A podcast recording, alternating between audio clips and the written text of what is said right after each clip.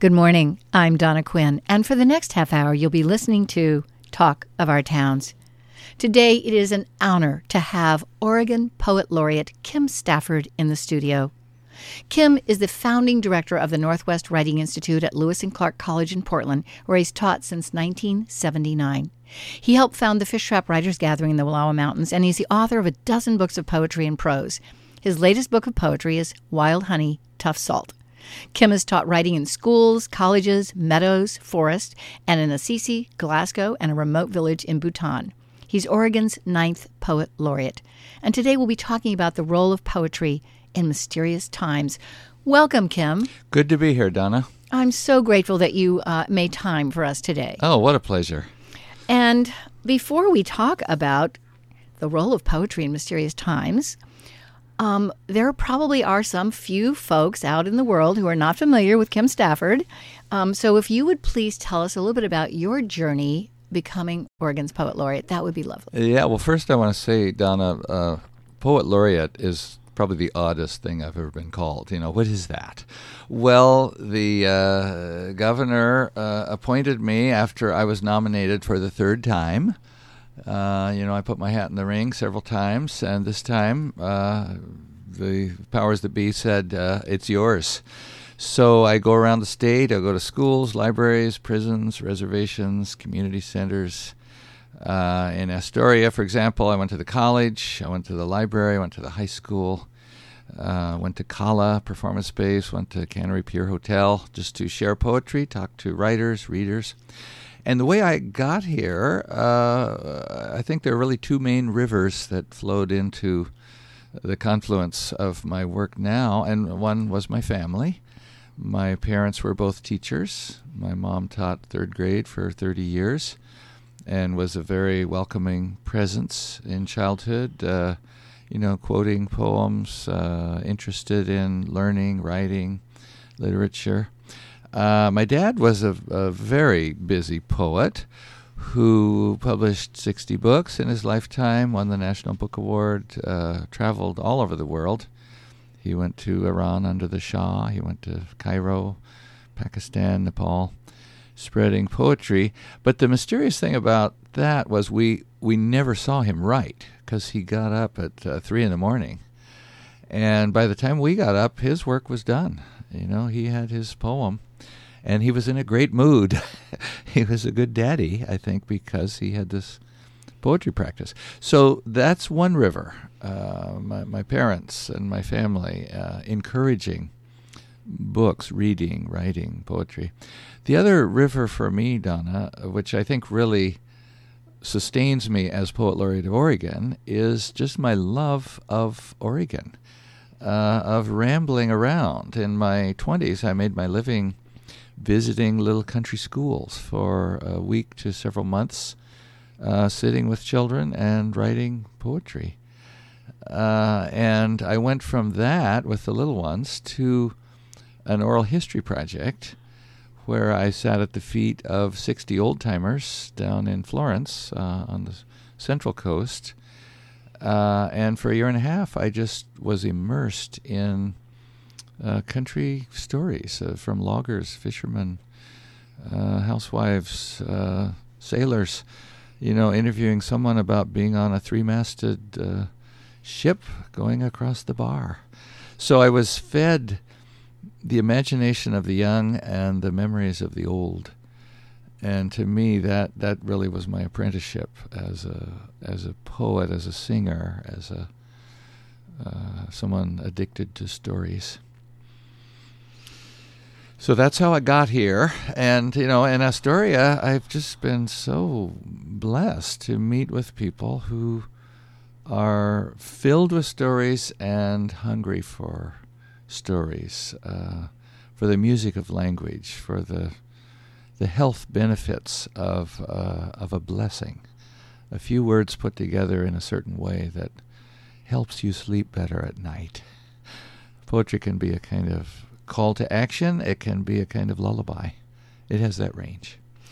There are those who may think poetry is um, daunting or what is a poem they don't understand and, and they um, can what do you say to folks like that Well, I, one thing I say is the field of poetry is, uh, you know, it's a forest. It has many creatures. Uh, there are many poems I can't stand. There are many that I don't understand.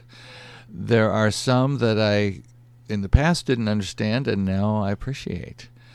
Uh, so it's a dynamic uh, field. It's like many things, like music. It's like food. Do you like everything? Well, probably not. Uh, do you have some favorites? Absolutely. But, you know, for example, if uh, someone uh, fed you uh, an old piece of cheese and said that's what food is all about, you would not like food. And I think that's how it is uh, with poetry. Someone, maybe in school, inflicted a complex, uh, kind of intimidating poem on you and said that's poetry. And you said, I don't like it. Well, that's a sane response. And so, you know, in my travels, I just try to expose people to many different kinds of uh, song, blessing, love poem, uh, poem in memoriam, uh, a dirge, a call to arms, an anthem, and just hope that something, that every every witness, every listener, every reader will find something that helps them have a deeper life. It's beautiful language. Uh, well, again, it's like music. You know, there's a simple tune, and then there's orchestration, there's counterpoint, there's the pleasure of a moment of dissonance leading to a resolution. Uh, I, I, think poetry is a it's a big, uh, beautiful field of possibilities, and uh, people go to it as readers to to find uh, how to face difficult things. I guess we're into the mysterious times now. Uh, you know, there's a lot in the world that puzzles us, and a poem is a handy antidote to despair or confusion because it's short and because it, it may have a kind of a counter story to the darkness that will help you step back, take a breath, and look at life again in a new way. Speaks to the heart. That's right. Yeah, the the way the way music does, the way a kind look, the way uh, the hand of a friend. Uh, you know, it's it's poetry is is intimate. It's uh, friendly to the mind if it's done uh, gracefully, uh, and if you meet the right if you meet the right poem, uh, it could be a friend for life. And as you travel working with students and adults, people of all ages, and if they say, Well, I, I don't I don't know how to write a poem or I don't think I have a poem in me, you somehow encourage them that yes, you have language in you, whether you call it a poem or prose or whatever it is, or a fragment of something. It's very therapeutic to actually write that down. Yeah. Well, I noticed, Donna, as we're talking, the pauses and what you just said, it's very therapeutic to write that down. Those pauses uh, in poetry, we call those line breaks. And poetry is really our native language because we don't speak in prose with undifferentiated sounds, steady with no space, and we don't we don't talk like that. That's not our language.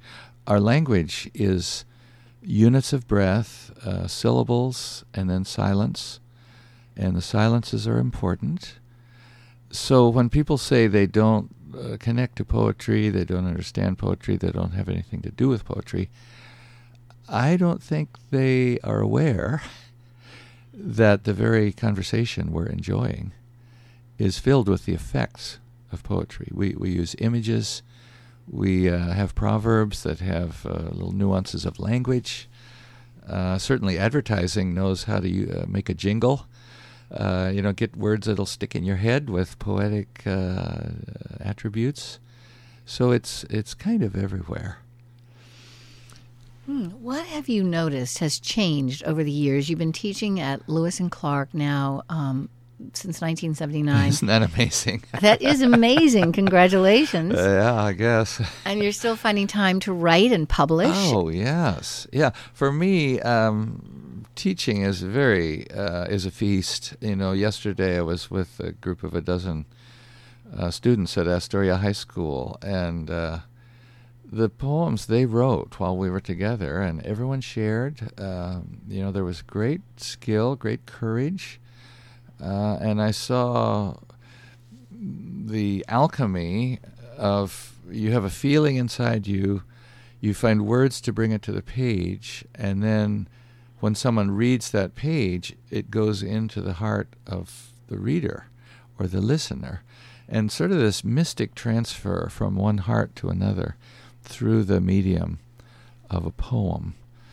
Uh, it was very powerful yesterday. I, f- I felt humbled to be in the presence of these courageous young people. It does actually require courage, doesn't it? Because we're vulnerable when we share those deepest emotions. Yes, yes. Um, I think uh, the poetry is a way to uh, take down the defenses that we probably necessarily carry through much of our days.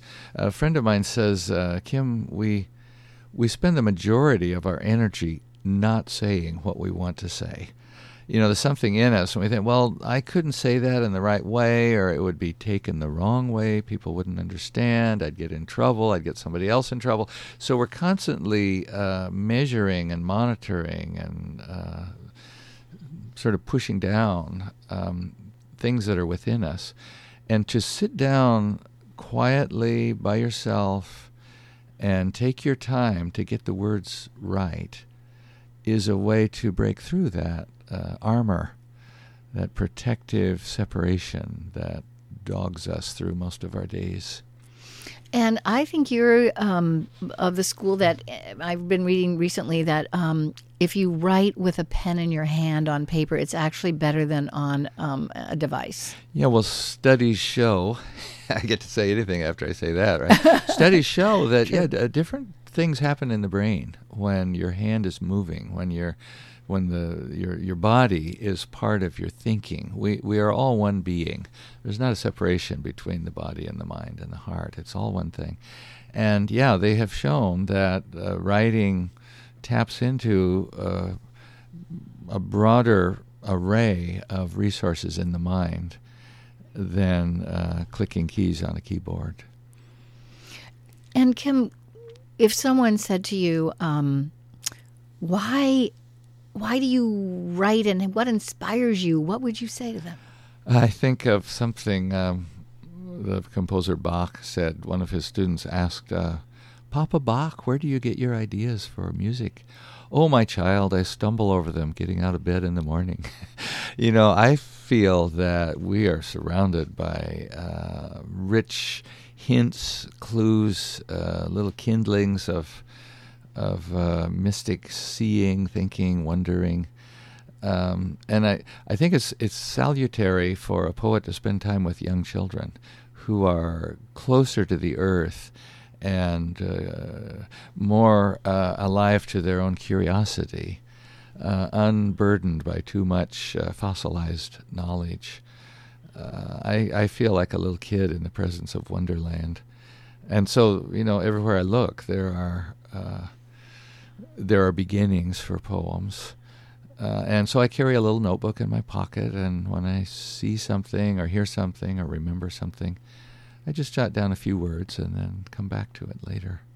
The natural world is a huge part of your life and of your work. Yeah. Yeah. I was in a school uh, a couple of weeks ago in Salem, and uh, I was talking to the students about pussy willows. And none of the students knew what a pussy willow was. So then I started uh, going through my own childhood catalog of of the delights of the natural world, and you know the the woolly bear, the sow bug, the grasshopper, the ant, the honeybee, uh, sipping nectar from uh, honeysuckle flowers, and you know all these uh, all these savory wonders of childhood. And I realized a lot of the kids they didn't they didn't know a lot about that. They uh, maybe sit on a couch and look at a screen, and uh, you know I got tears in my eyes, thinking I I don't know if I could have turned out very well without access to those wonders of the world. Indeed, we are not separate from nature. We are nature. Yeah. And that's one of the challenges of our time is to um, is to find that quiet time to sit and listen to the birds singing without the need to do something or compete or complete. Yeah, and I'd like to put in here, Donna. I, I think here in Astoria, uh, one of the great advantages for creative life is that wonderland of the estuary out there. You know, to to wake up and yeah, we've got town, we've got our streets, we've got our cars, we've got our phones, we have our computers, we have our radio station, many wonderful things. But we also have uh, an open look at a living river with its tides and its weather and its skeins of birds and its, uh, you know, logs floating toward the sea and uh, birds diving, disappearing, grebes uh, going down, coming up somewhere else. You know, it's just a, it's an old, wise, integrated system of miracles that in Astoria, it's right there in front of you. You have access to that. So I think that might explain why this community is uh, a good one for, for music, for poetry, for painting, for thinking, for wondering. Yes, thinking and wondering. If you've just tuned in and you're wondering what you're listening to, this is Talk of Our Towns. I'm your host, Donna Quinn. And today it is my great honor to be interviewing Kim Stafford. He's Oregon's Poet Laureate. He's the author of a dozen books of poetry and prose. His latest book of poetry is Wild Honey, Tough Salt. We're talking about the role of poetry in mysterious times. And Kim, we would love to hear a poem. And and by the way, before that, um, if you are interested in hearing Kim um, read, in finding out about other events, you can go to his website, which is kim-stafford.com, or the Oregon Cultural Trust has his calendar on it. And um, also, Kim's books are available at our local bookstores, Lucy's Books and Godfathers. And so, Kim, would you like to read some poetry for us now?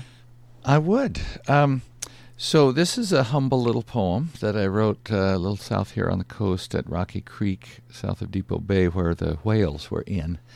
And uh, so I just jotted this little uh, recollection of what it was like. It's called Watching Whales at Rocky Creek. Random travelers, we've left our cars to stand at the grassy brink of the continent, to be reduced to guttural, oh, and there, and wow at each puff of spray and black arc sliding back into the deep that stirs the sea and our blood in massive kinship with the invisible. Now all must be elemental. Rocky creek, sky, honor, salt.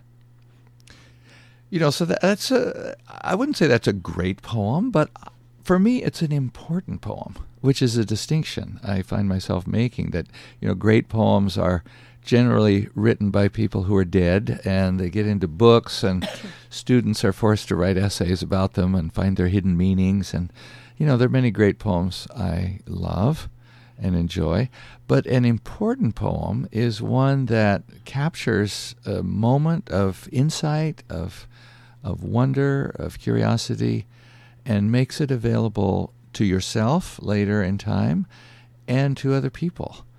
And this is the kind of poetry that I think is available to everyone, uh, either as a writer or as a reader.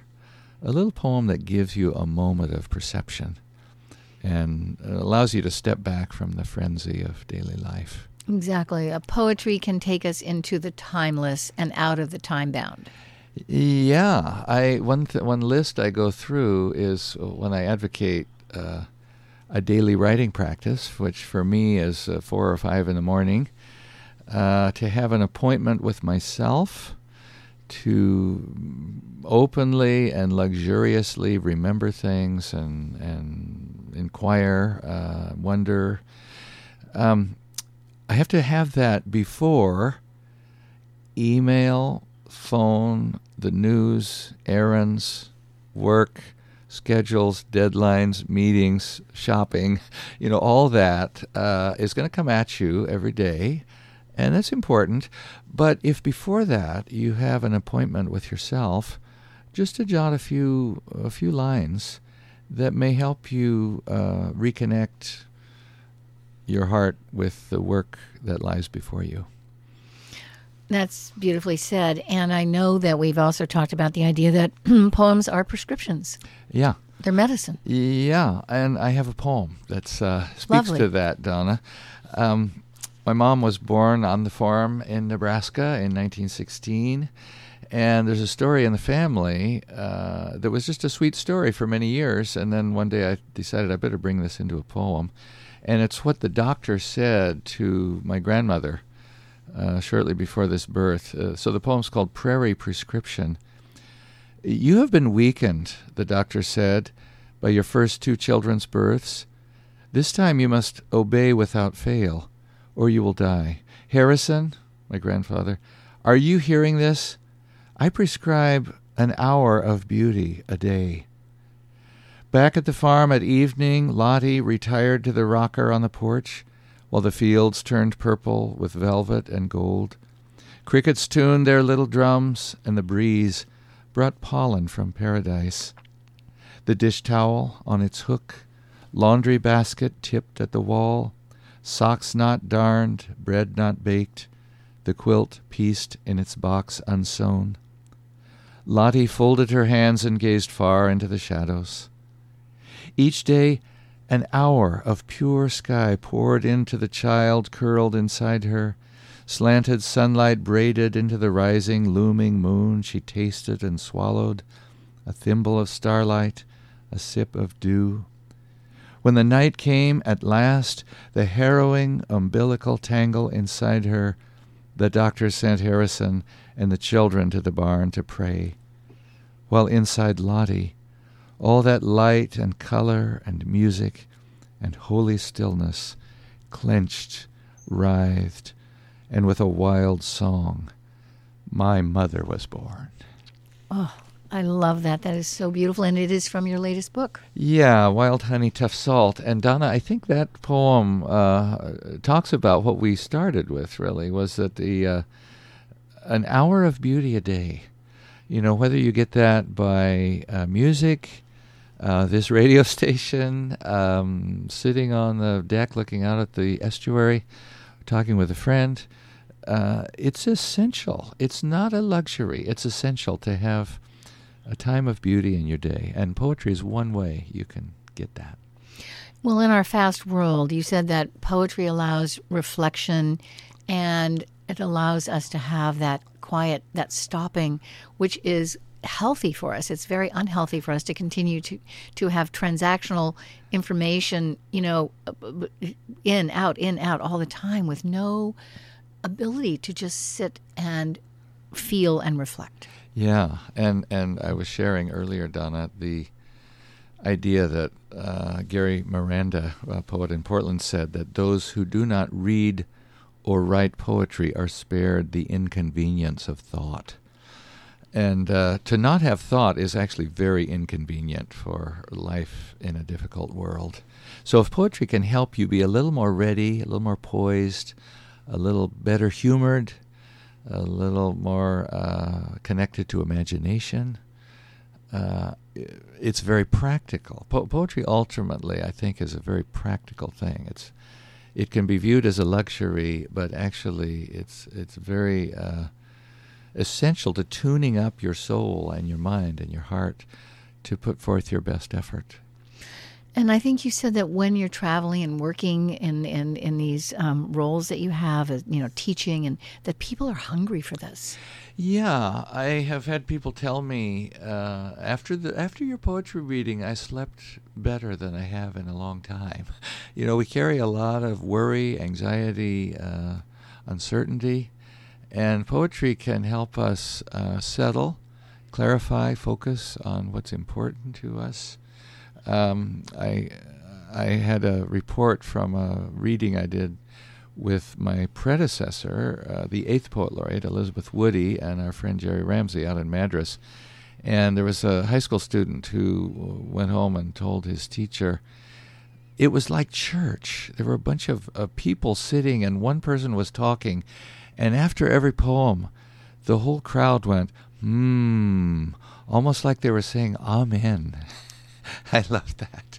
Yes, that's lovely. And you know, Kim, I wish we could talk forever. We only have a few minutes left. Yeah. What else would you like to either read or talk about um, or let our listening audience know? Yeah. Well, mentioning Elizabeth Woody, my predecessor, in her last reading as poet laureate, uh, the eighth poet laureate last May, she said something that's become very important to me.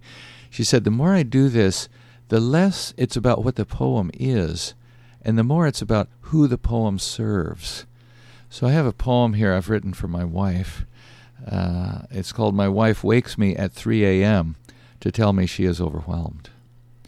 Not for joy did we marry, but for this to hammer through the to do list in the dark, despair shared, one to lament and one to listen, knowing nothing can be done before dawn. But still the quiet aria comes, fierce prosecution of the self, as I say, what can be done will be done in time. For soon the tide will turn. Days will bloom and fade, impossible imperatives will shrink to their true size for her, but rise to a tidal wave for me. And in the night, cast down, I will be the one lamenting to my bride at the dark heart of my defeat, and she will tell me all is well in this dance we do for one another. Mm. Yes, indeed, Perrin, and you have, um, and you have much more to do um, during your term as poet laureate, and you're going to continue teaching at Lewis and Clark. That's correct. And are there any other aspirations? Anything else that your heart is is moving you toward? Yeah, well, you know, I, I met the po- the student poet laureate at Linn Benton Community College, and he reframed this whole thing for me. Uh, instead of saying I want to be a poet, he said I want to find out how poetry can help me be whatever I want to be. And I think I want to move in that direction. That poetry is not an end in itself; it's a, a friendly uh, apprentice and helper to anything you want to do in life. You want to do your job better. You want to be a better member of your family. You want to contribute to the struggle of your country to find consensus. Poetry can help you do that. It's a tool. It's an instrument, and uh, I, I want to help Oregonians uh, use that tool to work toward uh, a better version of the human project on this fragile earth. Hmm. Yes. Thank you so much, Kim Stafford. Um, we have about two minutes left, so oh, you could do. you can say two more things. Okay. Or one more thing. Uh, how about if I read one more poem? Let's do called that. Advice from a Raindrop. And this is, uh, I have to say, a political poem. Advice from a Raindrop. You think you're too small to make a difference? Tell me about it. You think you're helpless at the mercy of forces beyond your control? Been there. Think you're doomed to disappear just one small voice among millions? That's no weakness. Trust me. That's your wild card, your trick, your implement. They won't see you coming until you're there, in their faces, shining, festive, expendable, eternal. Sure, you're small, just one small part of a storm that changes everything. That's how you win, my friend. Again and again and again. Oh. Thank you, Kim Stafford. What a pleasure. Oh what my a gosh. pleasure, Donna. Thank you. And um, you can again uh, visit Kim Stafford's website, kim-stafford.com. Uh, the Oregon Cultural Trust also has his calendar online, and his books of poetry and prose are available at our local bookstores, Lucy's and Godfather's, um, and anywhere else in the Columbia Pacific region that you happen to be. Again, thanks for making time for this, Kim. So Thank you. important. The role of poetry in mysterious times, indeed important. I want to thank Dylan Hauserschulk for his amazing engineering today and local talented banjo instructor Michael Brun for his original theme music for this program. Until next week, find a moment for yourself today. In fact, right now, take a deep breath. Hmm. It's like poetry, it connects you to your heart, to your body. Breath. And then with gratitude, focus on all the good things in your life, the things that are going well. There will always be those things that aren't going well, but focus on those things that are. And then give yourself a loving and compassionate hug or a pat on the back for being uniquely you. You are the only one, and for doing the best you can because everyone really is. and you are here now, in this moment, the now moment, on the amazing planet we call Earth.